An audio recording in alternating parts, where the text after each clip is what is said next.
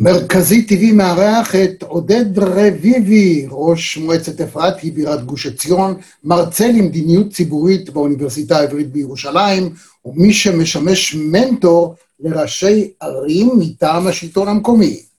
עודד הוא מנהיג כריזמטי, חדשן ובעל מחשבה מעמיקה ומרעננת בנושא השלטון בישראל. שווה להאזין לו. עודד רביבי, ראש המועצה של אפרת, שלום לך. שלום וברכה.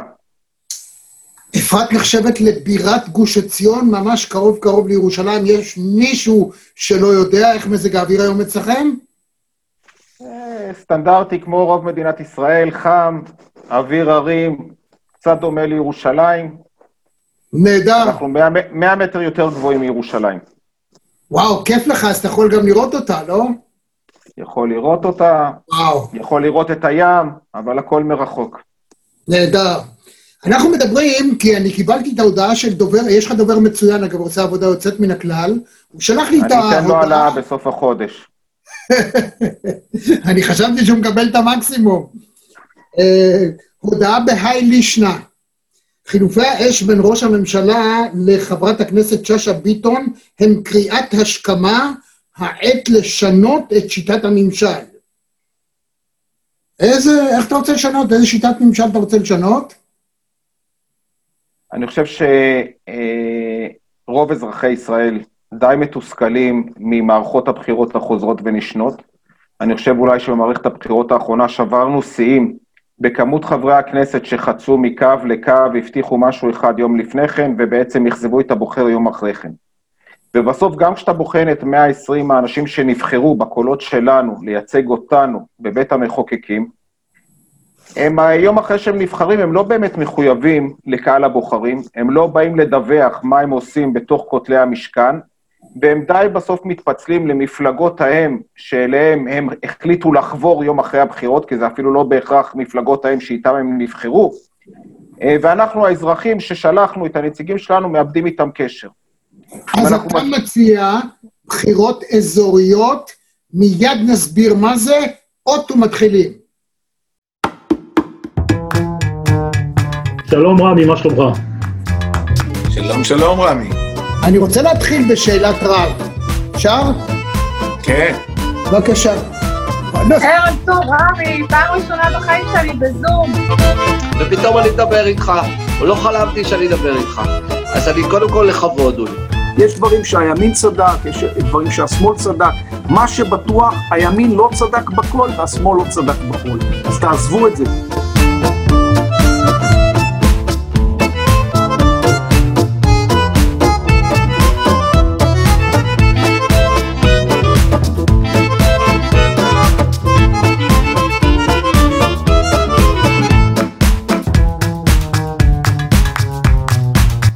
רמי יצהר, הכבוד כולו שלי. תמיד תמיד חיבבתי, אהבתי והערכתי את העבודה המקצועית שלך, וגם בערב הזה, כמו שאני אומר, האנשים הצעירים יש להם את הכוח, אבל אני יודע את הכיוון. אני לא עשיתי את. זה במודע ובמודע לגמרי שאני עלול לשלם מחיר, ובסוף גם שילמתי. אני גאה בזה שהזמנתי אותך לרעיון הזה, עשית הופעה מדהימה, הספה הברודה יוצאת מן הכלל, אני כל יום, פעמיים ביום קורא את האתר שלך ונהנה מהניתוחים ומהכושר ביטוי והיכולת ניתוח.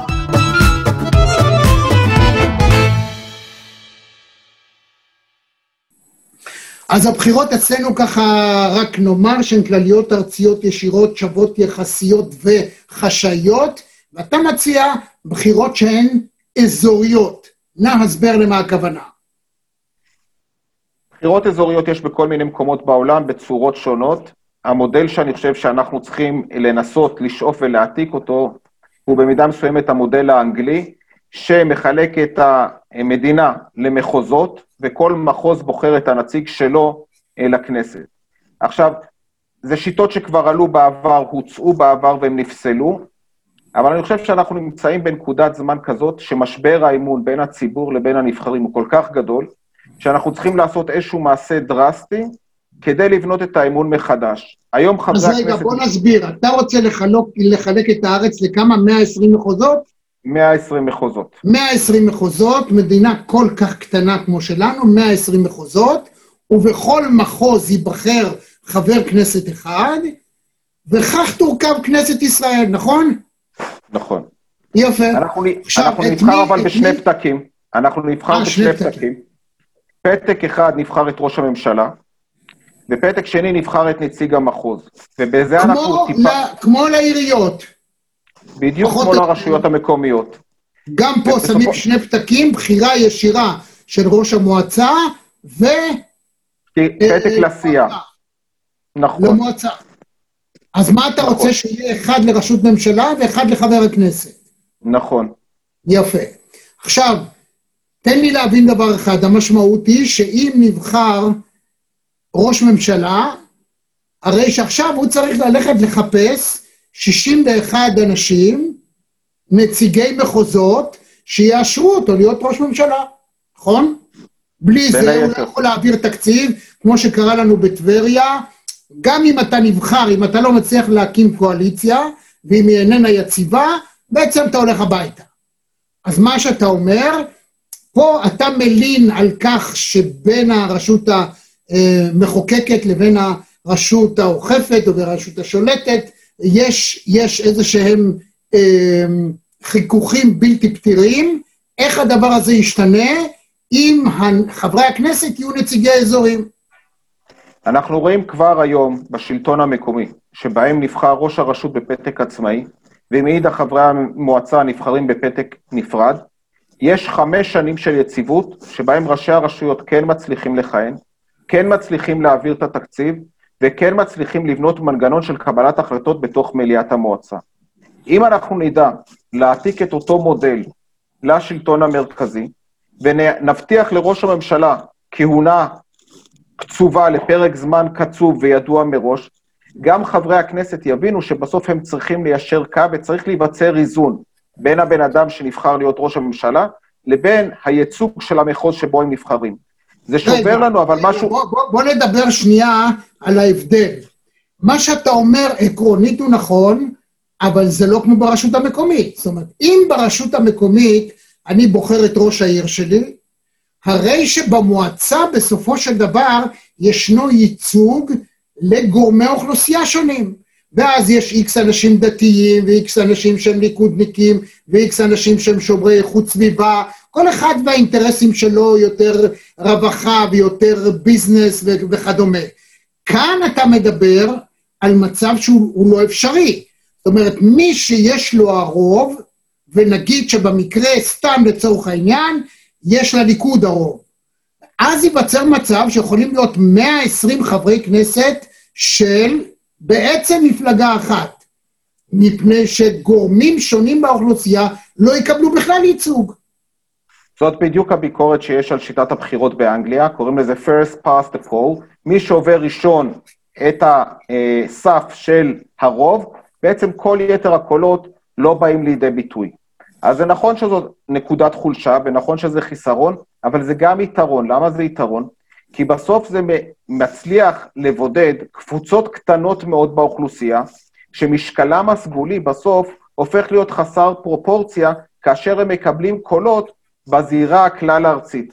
ויש לנו אינסוף דוגמאות שבהם קואליציות נשענו על שני חברי כנסת, על שלושה חברי כנסת, שהם היו לשון המאזניים, וכוחם הסגולי בקואליציה היה שווה ערך בדיוק כמו למפלגה הכי גדולה. יכול להיווצר תאורטית מצב שלכנסת ישראל היום ייבחרו שלוש מפלגות, 59, 59 ושניים, ואותם שניים כוחם יהיה שווה כמו כל אחת מהמפלגות של ה-59. ברגע שאנחנו יודעים לפצל את הקולות, ואנחנו לכאורה יוצרים יותר בלאגן, כי אנחנו בעצם, אתה אומר, אנחנו מביאים 120 אנשים שאין ביניהם מכנה משותף, אבל מצד שני, אותם 120 איש גם צריכים לדווח בסוף לבוחרים שלהם. והם לא יכולים להיות סתם עקשנים וסתם לעמוד על הרגליים האחוריות ולהגיד לכל הצעה של ראש הממשלה לא, לא, לא, לא, לא, אלא הנושאים והקבלת החלטות יהיו, אני מקווה, על בסיס שיקולים יותר ענייניים, כי הם כל פעם יחזרו לבחירה אל מול הבוחרים הישירים שלהם. היום אם אתה תעביר ביקורת על חברת כנסת כזאת או חבר כנסת כזה, מה הוא יגיד לך? זאת הייתה מדיניות המפלגה. בעצם אין לו שום אחריות על מה שהוא עושה אל מול הבוחרים. ולכן, ברגע שהנבחר הוא מחובר ישירות לבוחרים, ועומד לבחינתם, אז הסיכוי שהאחריות תהיה גדולה יותר. ואם נשווה את זה עוד פעם לשלטון המקומי, בשלטון המקומי, למרות שלכאורה יכול להיווצר מצב, תראה בעיריית ירושלים, משה ליאון נבחר להיות ראש העיר, אין לו אפילו נציג אחד סביב שולחן המליאה. זה לא הביא למצב שהתאחדו שם חברי מועצת העיר, ואמרו למשה ליאון, אנחנו לא תומכים בתקציב, אלך הביתה. למה? כי חברי המועצה יודעים שאם שר הפנים מפזר את מליאת המועצה והולכים לבחירות נוספות, הם יצטרכו ללכת להסביר לבוחרים שלהם למה הם לא תמכו בתקציב. למה? סתם בגלל שהם רצו להחליף את משה ליאון? זה לא סיבה מספיק טובה. וזה מביא אותנו למצוקה שבה אנחנו נמצאים היום. חלק מהפירוד והפילוג במערכת הפוליטית היום, הוא מתחלק לכן ביבי, לא ביבי. ואנחנו רואים את זה בסוף חוצה נושאים בכל התחומים. מהתחום המדיני, שהבאנו, שראש הממשלה חתם על אה, הסכם השלום עם אה, בחריין ואיחוד האמירויות, באו ואמרו, כן ביבי, לא ביבי. קורונה, כן ביבי, לא ביבי. הפגנות, כן ביבי, לא ביבי. בסוף כל דבר הפך להיות פרסונלי במקום ענייני, ואני חושב שדווקא בפיצול ודווקא ביצירה של 120 מחוזות, אנחנו יכולים לצפות שיהיו 120 נציגים שיהיו יותר מחויבים לבוחרים שלהם. זה מעניין מאוד מה שאתה אומר, ועדיין אני רוצה לשאול את עצמי שאלה פשוטה, נתת את הדוגמה של ירושלים. למעשה ראש העיר, זאת הבחירה המרכזית, הרי כשאנשים הולכים להצביע, הם הולכים להצביע בעצם מראש העיר. למעשה הוא בודד, ככה שכל אלה שהצביעו עבור ראש העיר, והם הרוב, אין להם שום ייצוג. זאת אומרת, ראש העיר, מרגע שהוא נבחר, ברגע שבמועצה אין לו חיילים, הוא בעצם כל כולו עבד של הסיעות השונות. הוא צריך לרצות אותן ולא לשקף את העמדה של אלה ששלחו אותו. עכשיו, אם לא יהיה. מצב, לא עוד שנייה, מדויק. בבקשה. כי מה קרה? אותם אנשים שבחרו במשה ליאון, הצביעו בשני פתקים. נכון. פתק אחד הם שמו משה ליאון, פתק שני הם שמו לאחת מהסיעות שיושבות סביב שולחן מליאת המועצה. אם הם רצו, הם לא חייבים, הם לא חייבים. אנחנו רואים, אנחנו רואים בספירת הקולות שהכמות הבוחרים שבחרו לראש עיר וכמות הבוחרים שבחרו לסיעות הן כמעט זהות, אין הפרשים גדולים. ולכן, אוקיי. כלומר, האנשים האלה כן מיוצגים סביב שולחן מליאת המועצה, ופה נוצר האיזון. נוצר האיזון בין ראש עיר שקיבל את רוב הקולות, נוצר האיזון בין סיעות שנבחרו על ידי אותם אנשים, רק הם העדיפו את הסיעה של אותה סיעה ולא את סיעת ראש העיר, אבל זה גם בא למנוע את המצב שנוצר לנו אחרי הבחירות בישראל, שהיה בבחירות הכלליות הצבעה בשני פתקים, ואז מה ראינו? שהיו היו הצבעות אסטרטגיות, הצביעו עבור מועמד לראשות הממשלה, ובחרו עבור מפלגות, ואז ראינו מפלגות מאוד קטנות, שקיבלו אחוז גבוה של הקולות, ועוד פעם, מפלגתו של ראש הממשלה נושרה יחסית חלשה, ואז נוצר לנו אותו חולשה שלטונית ואותו חוסר משילות, שממנה אנחנו חוששים. אתה צודק מאה אחוז, ובאמת אה, צריך להגיד שברק היה ראש הממשלה הכי קצר אי פעם. הוא נבחר בבחירה ישירה, וגם יצא מזה לא כל כך טוב, הייתי אומר, מהקדנציה הזאת.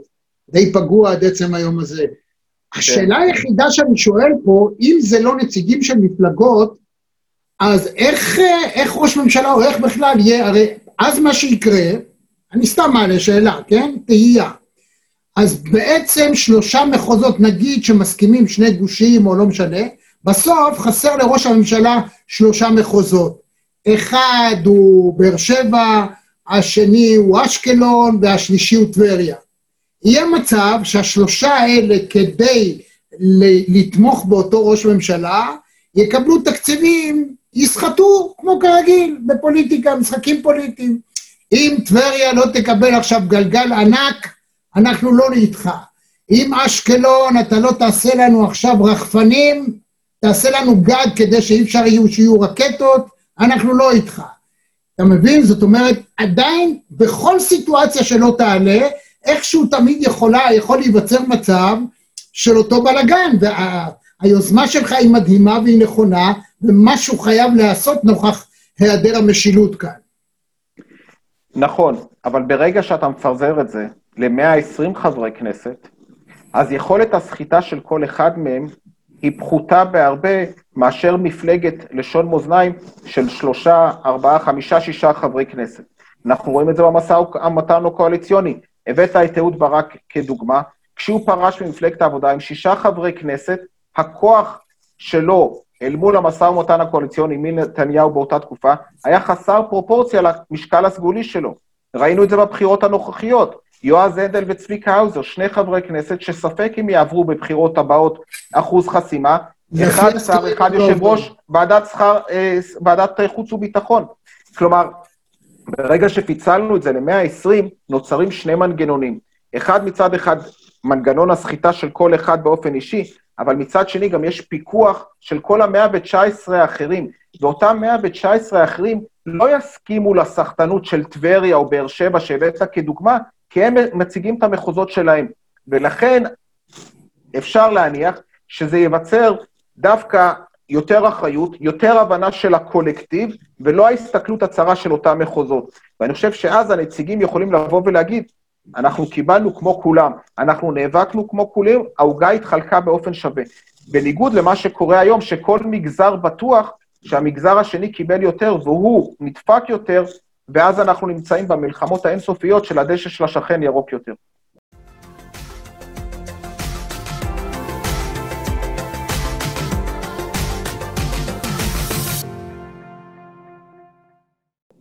קודם כל, אני באמת מברך אותך על היוזמה הזאת, וזה מעניין מאוד לדבר על זה, ואני חושב שבכל שיעור אזרחות, שבו לומדים את שיטת הבחירות, מן הראוי לדבר על הדבר הזה. הואיל ואתה יודע, יש מגבלה, דברים טובים ורעים בכל אחת מהשיטות. אמ, אני לא יודע, במדינות שבהן אה, יש באופן מסורתי רק שתי מפלגות, בארה"ב, בבריטניה, אה, שיש שם שתיים וחצי, אבל תמיד השלישית לא, לא שווה שום דבר, אז יש מגבלות אחרות, זאת אומרת, מי שאומר שהרפובליקנים הם אה, גוש אחד, זה לא נכון, או הליברלים בארצות הברית הם, הם כאלה וכאלה וכאלה, ובוודאי אם אנחנו מדברים על, על בריטניה, על לייבור והשמרנים. בכל זאת, תמיד כאשר זה הופך להיות אזורי, אז כל אחד רוצה לדאוג למחוז שלו, לאזור שלו, ועדיין ישנם חילוקי דעות מאוד מהותיים שהם בעיקר אסטרטגיים. אז כשאתה כותב פה, או מי שכתב בשמך, שכיפופי הידיים שכופפה הרשות המחוקקת את הרשות המבצעת בשעת חירום, מחייבת שינוי. תן לי דוגמה, נגיד בימי קורונה, אם אנחנו עכשיו אחרי בחירות אזוריות, איך המצב יהיה אחרת ויותר טוב? בואו ניקח uh, שתי סוגיות, שלוש סוגיות שעלו uh, לסדר היום. נושא uh, הנסיעה לאומן. מדובר בקבוצת חסידים יחסית קטנה מבחינת הכוח האלקטורלי שלהם. דובר על אה, אירוע שיחסית הייתה תמימות דעים מבחינת הניתוח המקצועי של התמיכה או ההתנגדות לסיפור הזה, ומצד שני הם דחקו את משת... ממשלת ישראל בגלל משקלם הסגולי העודף לקבלת החלטות שהן על אה, שיקולים פוליטיים ולא על שיקולים מקצועיים. עכשיו, הזכרת בדוגמה גם את אנגליה וגם את ארצות הברית. באנגליה, למשל, רק לפני מספר שנים הם הגיעו פעם ראשונה לממשלת קואליציה. זה היה דבר חדש יחסית. בארצות הברית, כשאני נפגשתי עם מחוקקים מהקונגרס, הם לא הבינו את המושג משמעת קואליציונית. אצלהם אין דבר כזה, הם ניסו לחשוב במהלך הקדנציה שהם היו, של בין שנתיים לארבע, תלוי לכמה זמן הם נבחרו, הם לא זכו אם יחייבו אותם פעם אחת או פעמיים להצביע על פי משמעת קואליציונית. למה? כי מפלגת האם מבינה שהחובה של הנבחר היא בראש ובראשונה לקהל הבוחרים שלו. וכדי לוודא שהוא נבחר פעם נוספת, הם מוכנים לגלות גמישות, שהוא יצביע אפילו נגד החלטות הממשלה או הנשיא, ויבטיחו שהוא ייבחר פעם נוספת בקדנציה הנוספת. ואנחנו רואים איזה... ואל תשכח, המנ... כן, אבל אל תשכח שהשיטה, שיטת השלטון המקום, האמריקנית שונה לחלוטין מה שאצלנו. זאת אומרת, ישנן סמכויות לנשיא שהן בעיקרן סמכויות בענייני ביטחון וחוץ, וחוץ מזה בארצות הברית יש מושלים וראשי ערים, ולמושל יש את הסמכות שלו, ולא תמיד הממשל הפדרלי, דהיינו הארצי, יכול לתת פקודות למושל, ולא תמיד המושל רשאי לתת פקודות לראש העיר. זאת אומרת, החלוקה היא חלוקה מאוד מאוד מסובכת, שיוצרת לא אחת בעיות, ואנחנו רואים את זה עכשיו בעידן הקורונה, שיש מדינות נקיות, יוצאות מן הכלל, מנוהלות להפליא כתוצאה ממדיניות סיסטמטית, גם של ראשי ערים, בעיקר של מושלים, ואחרים שבעצם נכנעו לאיומים כאלה ואחרים, ושם השערורייה הייתה גדולה. זה התחיל בניו יורק וירד לדרום, לאזור של אה, קליפורניה, פלורידה, אה, טקסס והמדינות האחרות. זאת אומרת, זה לא בדיוק שחור ולבן. דבר ראשון, זה ברור לגמרי, לכל שיטה יש יתרונות וחסרונות. השיחות שאני ניהלתי היו עם חברי קונגרס, שזה כן חלק מהממשל הפדרלי ולא מהמושלים והגוורנרס, אבל מה שבסופו של דבר, אנחנו אומרים, דווקא במדינת ישראל, בגלל שהיא מדינה יחסית קטנה, אנחנו לא הולכים לפירוז כל כך גדול של מושלים ושל ראשי רש, רשויות, שגם אם אני משווה את הסמכויות שלי לראש עיר אחר בארצות הברית, הסמכויות שלהם הרבה יותר גבוהות. הוא ממנה את הקומישיונר של המשטרה, הוא ממנה את התובע הכללי של המחוז, יש לו סמכויות שלראשי הרשויות במדינת ישראל אין. אבל אפשר לקחת מהמודל הארצי של בחירות לרשויות מקומיות, לנסות להעתיק אותו למודל הארצי, ולנסות ככה טיפה לשבור את המערכת שבה אנחנו שבויים עם המכונות, עם הגושים, עם הקואליציות, וטיפה יותר לבחון את הדברים לעומקם של דברים. אולי תרצה לשכלל את זה טיפה, כי אני רואה את עצמי, אני רואה מצב בדמיון שלי, שכמו שנתת את הדוגמה של אומן, אז אה, נגיד הנציג של אילת בכנסת, יכול להיות במצב של תיקו, יגיד, אצלנו לא רק הבתי מלון יישארו אה, ריקים, אה, אה, יפעלו ולא יהיו ריקים, אצלנו גם יהיו רקדניות ברזילאיות ויהיו הופעות חינם, ואם לא תיתן לי את זה אני לא אצביע, ומחר אתה ראש ממשלה הולך הביתה.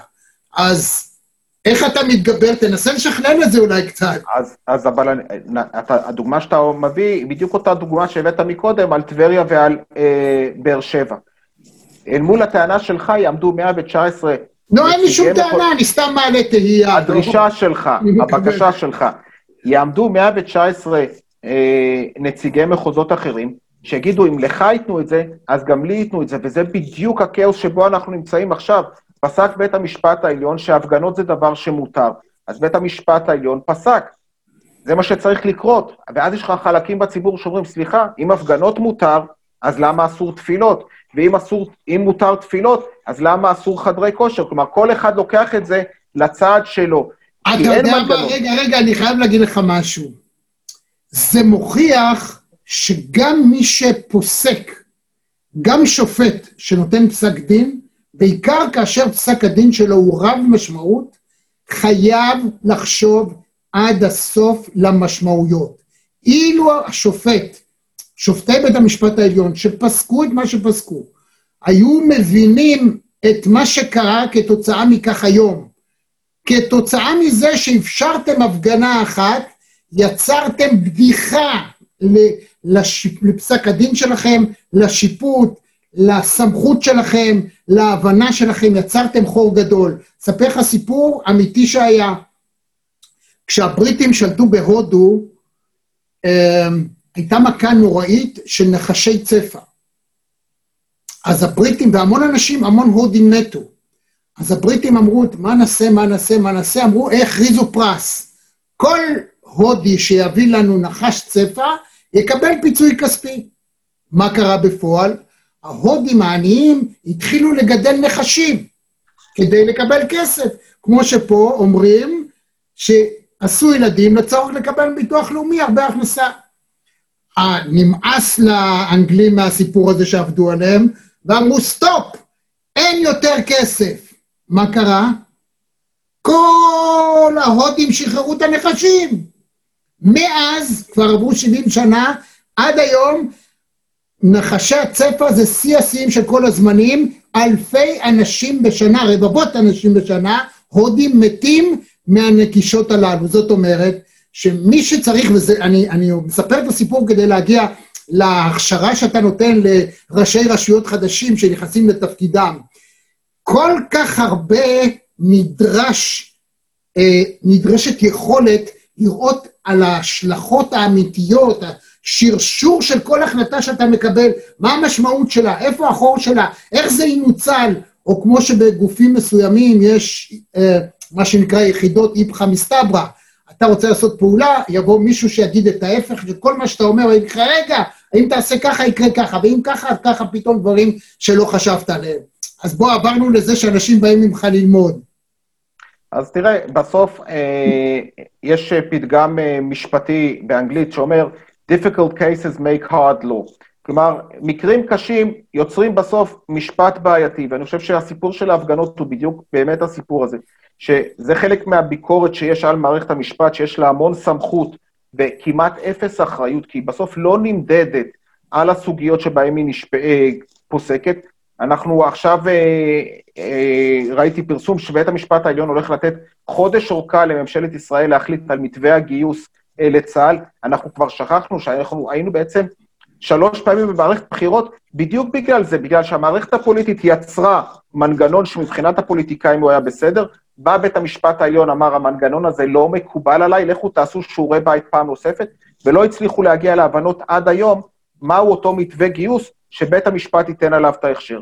אז בית המשפט העליון, כבודו במקומו מונח, וחשוב שיהיה בית משפט עליון, וחשוב שיהיה שופטים בירושלים ושהם יאמרו את דבריהם, אבל כמו שאתה אומר, בסוף, כשמי שאומר את דברו לא מבין את המשמעות של מה שהוא אומר, אז אנחנו מוצאים את עצמנו בסוף מול כאוס פוליטי, או מול כאוס בכלל חברתי, שאנחנו לא יודעים איך לעצור אותו.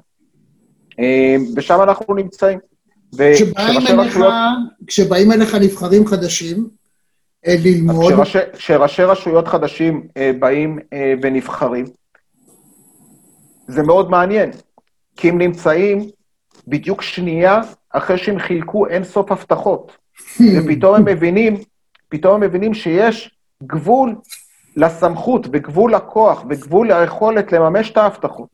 ואז איך אתה מנהל בסוף את המערכת מתוך נאמנות לבוחרים שלך, אבל מצד שני בלי הפרת הבטחת בחירות, ואיך אתה מצליח להישאר גם נאמן להבטחות וגם למקצועיות וגם לדאגה לכלל.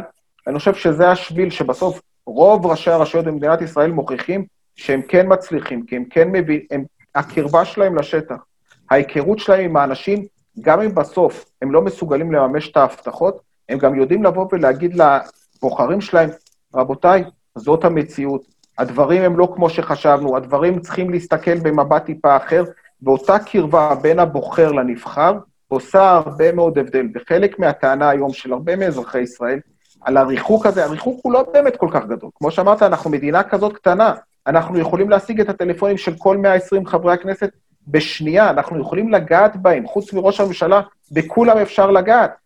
אבל בסוף יש איזשהו ריחוק, כי יש סמכות ואין בהכרח את הקרבה ואת המגע עם האנשים.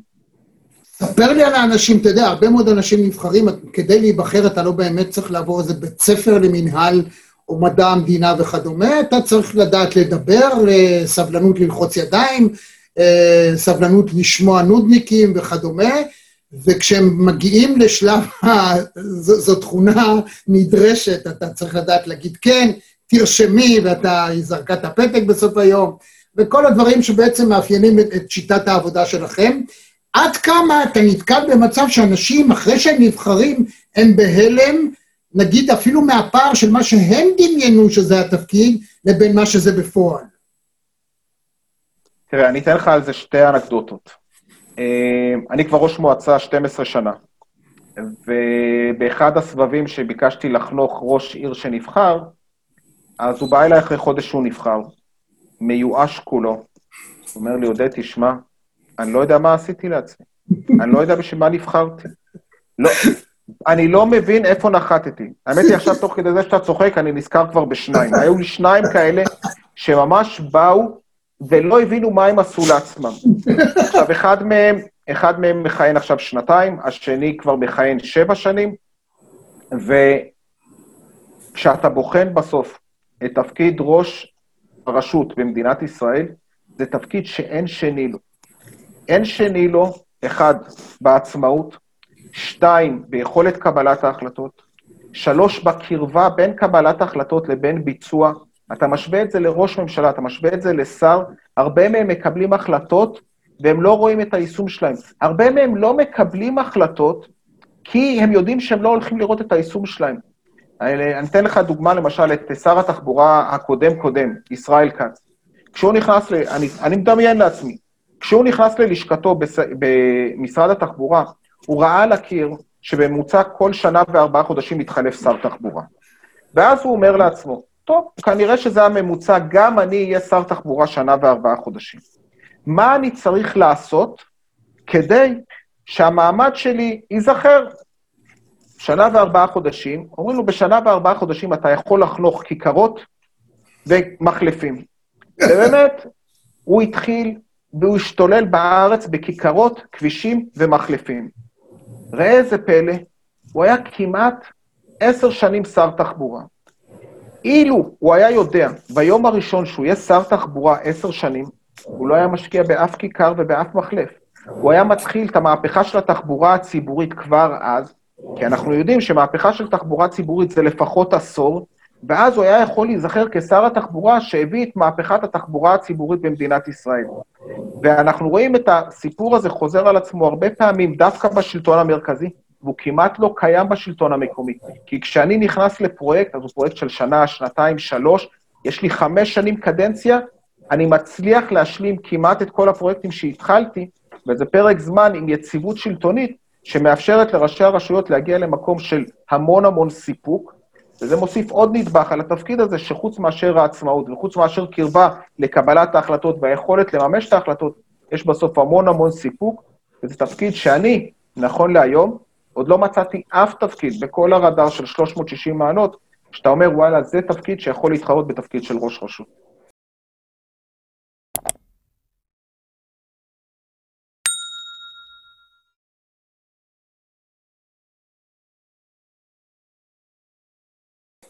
האמת היא כזאת שנדמה לי שהיחיד שהלך מ... לא, לא היחיד. גם ראש העיר של דימונה וגם מצנע פעם בחיפה, הלך לרמה הארצית, אבל מעט מאוד הלכו הפוך. רוני מילו הלך הפוך. אבל לא, לא, זה לא מדויק. ממש אה, גם לא מדויק. שטרית, שטרית גם הגיע מיבנה. יש לא מעט ראשי רשויות שרואים אה. אה, בזיר- בזירה הארצית את מסלול הקידום. ואני חייב להגיד לך, כשאני נבחרתי להיות ראש רשות, אה, ישבתי בשולחן אחד עם שלושה ראשי רשויות, עם שלמה בוחבוט, עם פיני בדש ורון נחמן, זיכרונו לברכה. מה נכון, המשותף, מה המשותף לשלושתם? היו ראשי שלושתם ערים. היו, שלושתם היו חברי כנסת וראשי ערים. וביום שהעבירו החלטה שאסור כפל תפקידים, אתה לא יכול להיות גם ראש רשות וגם חבר כנסת, שלושתם החליטו להתפטר מהכנסת ולחזור להיות רק ראשי רשויות. ושאלתי אותם למה, כי היה נראה לי שהמסלול הטבעי הוא מהשלטון המקומי להתקדם לשלטון המרכזי. ואז הם הסבירו לי את כל המצוקות של השלטון המרכזי וחוסר יכולת קבלת ההחלטות והמשמעת העשייתית וחוסר העצמאות אל מול מה שיש להם כראשי רשויות. ותשים לב מה קורה לנו, יש היום יותר ויותר חברי כנסת, שאחרי שאפילו אם היו שרים, כרמל שאמה הכהן היה שגריר, אחרי שהם מיצו את עצמם בזירה הארצית, הם פתאום אומרים, אתם יודעים מה? הזירה המקומית הרבה יותר מעניינת, והם מתמודדים על תפקידי ראשי רשויות, חלקם נבחרים, חלקם לא, אבל בסוף, כשאנחנו מסתכלים על התמונה הכללית ואנחנו מבינים שצריך פה לנהל מדינה, יכול להיות שבאמת הגיע הזמן שיהיו יותר ראשי רשויות, שיקחו את מה שאנחנו יודעים לעשות בשלטון המקומי, להעתיק אותו לשלטון המרכזי, ולנסות לעשות קצת יותר טוב. הייתה תקופה שהרבה הרבה מאוד קצינים בכירים שהשתחררו מהצבא, הלכו אה, להתמודד ברשויות המקומיות, חלקם אפילו ניצחו והפכו להיות ראשי ערים, אפילו מוצלחים מאוד. איזה עוד אה, תחום עיסוק מניח את היסודות לאפשרות להיות אה, קציני משטרה, נדמה לי כמה ניסו, אה, אפילו... למה? היה לנו, היה לנו את טרנר בבאר שבע, ויש לנו את אה, רון נחמן, אה, את רון חולדאי בתל אביב, ויש לנו את צביקה גנדלמן בחדרה. יש לא מעט קצינים אה, בכירים. לא, אני בעד, ש- אני אומר שזה היסוד, שממנו באים, כן. בסוף, בבתי ספר למנהיגות, אין אה, סילובוס, אין מניול שמלמד מהי מנהיגות ואיך אתה יכול להיות ראש עיר מוצלח. יש קצינים בדימוס שהיו כישלון טוטאלי במערכת האזרחית, כי הם חשבו שהם באים לנער עוד יחידה צבאית ולתת פקודות. יש אה, פרופסורים ויש אקדמאים ויש עיתונאים ויש כל מיני תחומי ידע של אנשים שהשתלבו בשלטון המקומי. בעיניי בסוף המפתח להצלחה הוא הכרת השטח, הכרת התושבים, הקשבה לצרכים של התושבים, וכל היום להיות רלוונטי. אם אתה לא רלוונטי עבור התושבים, וזה לא פופולרי, אם אתה לא רלוונטי עבור התושבים וזה משהו שונה לגמרי, אתה מאבד את הערך המוסף שלך להמשיך לכהן כראש רשות, ובשלטון המרכזי, לצערנו, לא תמיד יש לנבחרים את הפניות לחשוב איך הם רלוונטיים עבור מה אתה קורא שלהם. רלוונטי? תן לי דוגמה של רלוונטי. בעיניי, ראש רשות, אם הוא עושה שני דברים, אז הוא כבר בחצי הדרך. כשהעיר שלי נקייה, שבתי הספר מנוהלים כמו שצריך ואין בעיות איתם, אולי גם שיש שקט ומטוסים לא יעברו מעל הראש, בערים שזה בעייתי. וואלה, אתגרת אותנו. ניקיון של העיר, לא, כי ניקיון של העיר אתה צודק. ניהול בתי ספר הוא ממש לא בתחום אחריותי. משרד החינוך ממנה את המנהלים, משרד החינוך מעסיק את המורים, אני מעסיק את השרת ואת המזכירה. סטו, מי מחליט על תוכנית הלימודים? משרד החינוך. מטוסים? בוא נראה את ראש הרשות שמסוגל להתמודד מול מנהל התעופה. אבל כשאתה שואל אותי מה זה להיות רלוונטי, כשאני בגל הראשון מזהה שיש לי בשכונה אחת, ביום אחד 40 חולים, ואני לא מבין מה אני הולך לעשות עם הנתון הזה, וזה לא בתחום אחריותי. גם אף אחד לא מספר לי מי 40 החולים, כי זה הכל חיסיון רפואי. ובא אליי תושב, ואומר לי, יהודה, תשמע, יש בעיה. אני אומר לו, מה הבעיה? הוא אומר, יש צוואר בקבוק. משרד הבריאות מנפיק ויזות, את הוויזות הוא מעביר למגן דוד אדום, ומגן דוד אדום צריך לשלוח צוות שיעשה בדיקת קורונה לאותו חולה. לוקח המון זמן. אמרתי לו, אז מה אתה מציע? הוא אומר, תן לי רכב ומקרר. זה שניהם בתחום האחריות שלי, אמרתי, אין שום בעיה. נותן לך רכב ומקרר, בוא תסביר לי רק בשביל מה. אומר לי, תשמע מה אנחנו הולכים לעשות. אנחנו צוות של מתנדבים במגן דוד אדום. אנחנו ניסע לירושלים, ניקח את הערכות, נבצע את הבדיקות ונחזיר אותן למעבדה בירושלים. החלטה מאוד קטנה. מה קרה? התושבים הבינו שפתאום אני כתובת לעזור להם בבדיקות. פתאום יש לי את כל השמות, בלי טופס ויתור סודיות רפואית, בלי חיסיון, בלי אישור של משרד הבריאות, בלי אישור של היועץ המשפטי לממשלה, כי הם כולם באים אליי בתור, בוא, תעזור לנו להיבדק. אני בודק. ואז מה מתגלה? שמשרד הבריאות, את החקירות האפידמיולוגיות שלו, לוקח לו המון זמן לעשות. אני מקים צוות מתנדבים, שהולכים וכל בן אדם שמבצע בדיקה ומקבל תשובה חיובית, אנחנו עושים לו תחקיר. אנחנו עושים את זה ביום שישי בשמונה בבוקר, עד כניסת שבת, יש לי מסלול מפורט של כל החולים באתר האינטרנט של המועצה. אני רלוונטי, יש לי מידע שהם רוצים לדעת מי צריך להיות בבידוד, מי לא צריך להיות בבידוד. אני בבת אחת מצליח להשתלט על האירוע. עכשיו, את מה שאני עשיתי בעיר הקטנה שלי, עם 13-14 אלף תושבים, משרד הפנים הגדול אומר, בוא, תכתוב, תכתוב לנו רגע את מה שעשית, הופך את זה לנוהל ומפיץ את זה לכל ראשי הרשויות במדינת ישראל. עכשיו, זאת דוגמה שהיא לא הייתה כתובה במצע הבחירות. היא לא חלק מהגדרת התפקיד של ראש רשות, לא דיברתי עם אף אחד מראשי הרשויות שאותם הכשרתי, שזה מה שהם יצטרכו לעשות בקורונה.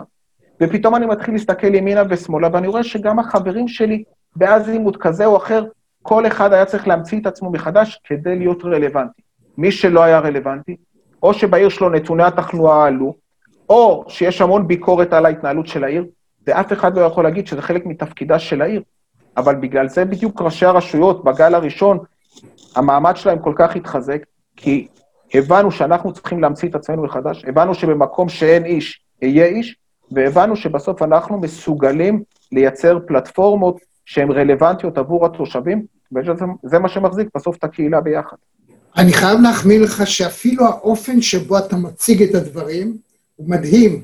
יש בך יכולות מנהיגותיות וכריזמה, ואהבתי את הקטע שכשמישהו הציע לך ואמר, אני צריך מקרר באוטו, אמרת לו, יש לך, מה תעשה איתו? אומרת, לא קודם חקרת אותו, לא, ככה סיפרת, קודם יש לך, עכשיו מה תעשה איתו? זה מראה, אני לא יודע אם אתה מלמד את זה אנשים, אבל זה מה שצריך, היכולת הזאת היא לא נרכשת. זה או שיש לך או שאין לך. אתה יכול ללמד סכמות, אתה יכול להגיד לאנשים, שמע, זה וזה וזה, סדר העדיפויות, אבל מה שלך יש, זה, זאת בעיה, אני חושב, לאזרח, לזהות כשהוא רוצה להחליט בעד מי להצביע. איך אני יכול לגלות אם לאדם יש את התכונות כמו שיש לעודד? בדיוק מה שאמרת, מקשרת אותנו בסוף לסיפור של הבחירות האזוריות. כי היום כשאתה הולך להצביע, במקרה הטוב אתה יודע מי ראש המפלגה, במקרה הפחות טוב אתה אומר, אני שם יד על האב ואני מצביע כי אין לי ברירה אחרת. אבל אתה בטח שלא יודע מי הם כל האנשים ברשימה, ומה הם הולכים לעשות כדי לייצג אותך. ברגע שיהיה לנו בחירות אזוריות, והמתמודדים יצטרכו לעבור מדלת לדלת, כמו שקורה באנגליה עד היום, עם כל המדיה, המתמודדים דופקים דלת דלת ואומרים, בואו, תבחרו בי, למה? כי יש לי כריזמה, כי אין לי כריזמה, כי אני שמרן, כי אני מהפכן. ובסוף, הבוחר יודע את מי הוא מקבל.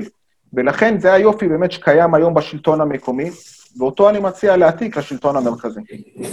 תגיד, ואתה לא מעניין אותך השלטון הארצי, מה שנקרא, נכון? או כן מעניין? מעניין בהיבט הזה, שאתה מבין בסוף שאנחנו צריכים שיהיו שם אנשים שרואים את טובת הכלל, ולא הולכים להיגרר ולהיות מושפעים מוקטורים קטנים, אבל מאוד חזקים. בסוף אבל כשאני זוכר גם את השיעור צידה לדרך, יציאה לדרך, שקיבלתי מרון נחמן, זיכרונו לברכה, מפיני בדש ושלמה בוחבוט, ואני רואה איך אנשים טובים מגיעים לכנסת, אבל בסוף הם מתעייפים והם פשוט נטחנים לאבק דק והופכים להיות לא רלוונטיים, זה מאוד מפחיד לעשות את אותה קפיצה, כי אתה אומר, היום אני משפיע והיום אני עושה והיום יש לי סיפוק, שם היו אנשים שאמרו, אתה בסוף יוצא למדבר.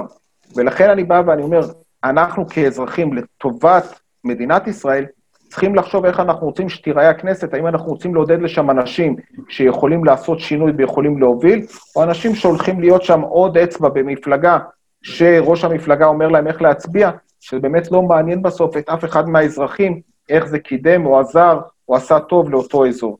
אז בוא אני אשאל אותך משהו נורא פשוט. כשאנחנו רואים עכשיו את ההתנהלות בתקופת הקורונה, עולה בי פתאום המחשבה, וזה עלה לי ממש עכשיו בימים האחרונים, שאני מתגעגע לממשלת המעבר. שהיה אדם אחד שהייתה לו סמכות, הבן אדם אפשר היה, יכול היה לעבוד. מיום שהדמוקרטיה התחילה לחגוג והוקמה הממשלה האדירה הזאת, כל חבר כנסת, אתה, אה, ההודעה מגיעה אפרופו המרד של הגברת שאשא ביטון, שאישה אה, מדהימה כשלעצמה, אבל פתאום אדם אחד יכול להפוך את הכל, לעשות מהומה שהיא לא תמיד טובה. זאת אומרת שאם אתה בתור ראש עיר, ראש רשות, ראש מועצה, יש לך בכל זאת עדיין סמכות לעשות דברים, לחולל אותם. כשאתה הולך לכנסת, אתה אחד מיני רבים ובעצם כלום, ורק אם אתה מגיע לעמדת ביצוע אמיתית, אתה יכול לעשות משהו. ממשלת המעבר הזאת, היא פעלה, אתה יודע, היו לה סמכויות בלתי מוגבלות, אבל היא פעלה.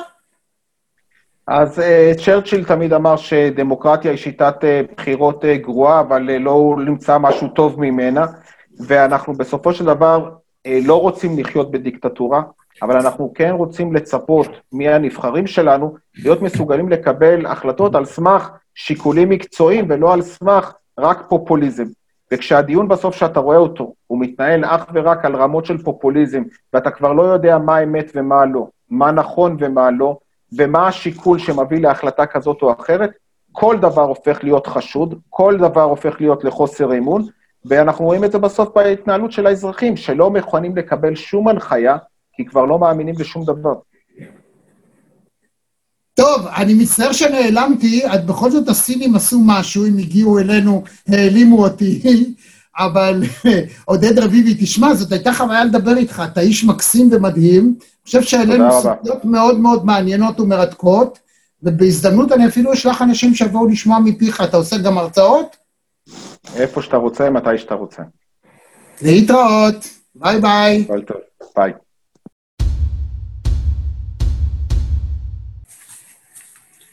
עד כאן מהדורה נוספת של מרכזי TV. אם היה לכם כיף, אם נהניתם, אנא לחצו לייק וגם על הפעמון כדי לקבל רמז על המפגש הבא שלנו.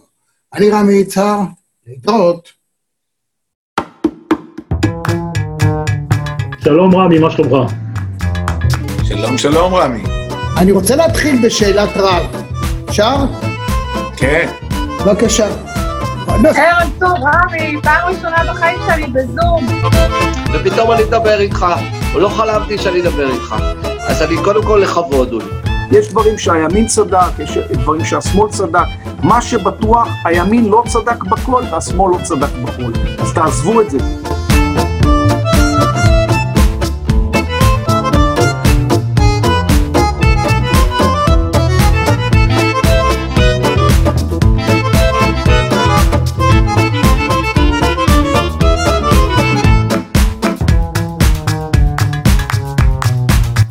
רמי יצהר, הכבוד כולו שלי. תמיד תמיד חיבבתי, אהבתי והערכתי את העבודה המקצועית שלך, וגם בערב הזה, כמו שאני אומר, האנשים הצעירים יש להם את הכוח, אבל אני יודע את הכיוון. אני לא עשיתי את. זה במודע ובמודע לגמרי שאני עלול לשלם מחיר, ובסוף גם שילמתי. אני גאה בזה שהזמנתי אותך לרעיון הזה, עשית הופעה מדהימה, הספה הברודה יוצאת מן הכלל, אני כל יום, פעמיים ביום קורא את האתר שלך ונהנה מהניתוחים ומהכושר ביטוי והיכולת ניתוח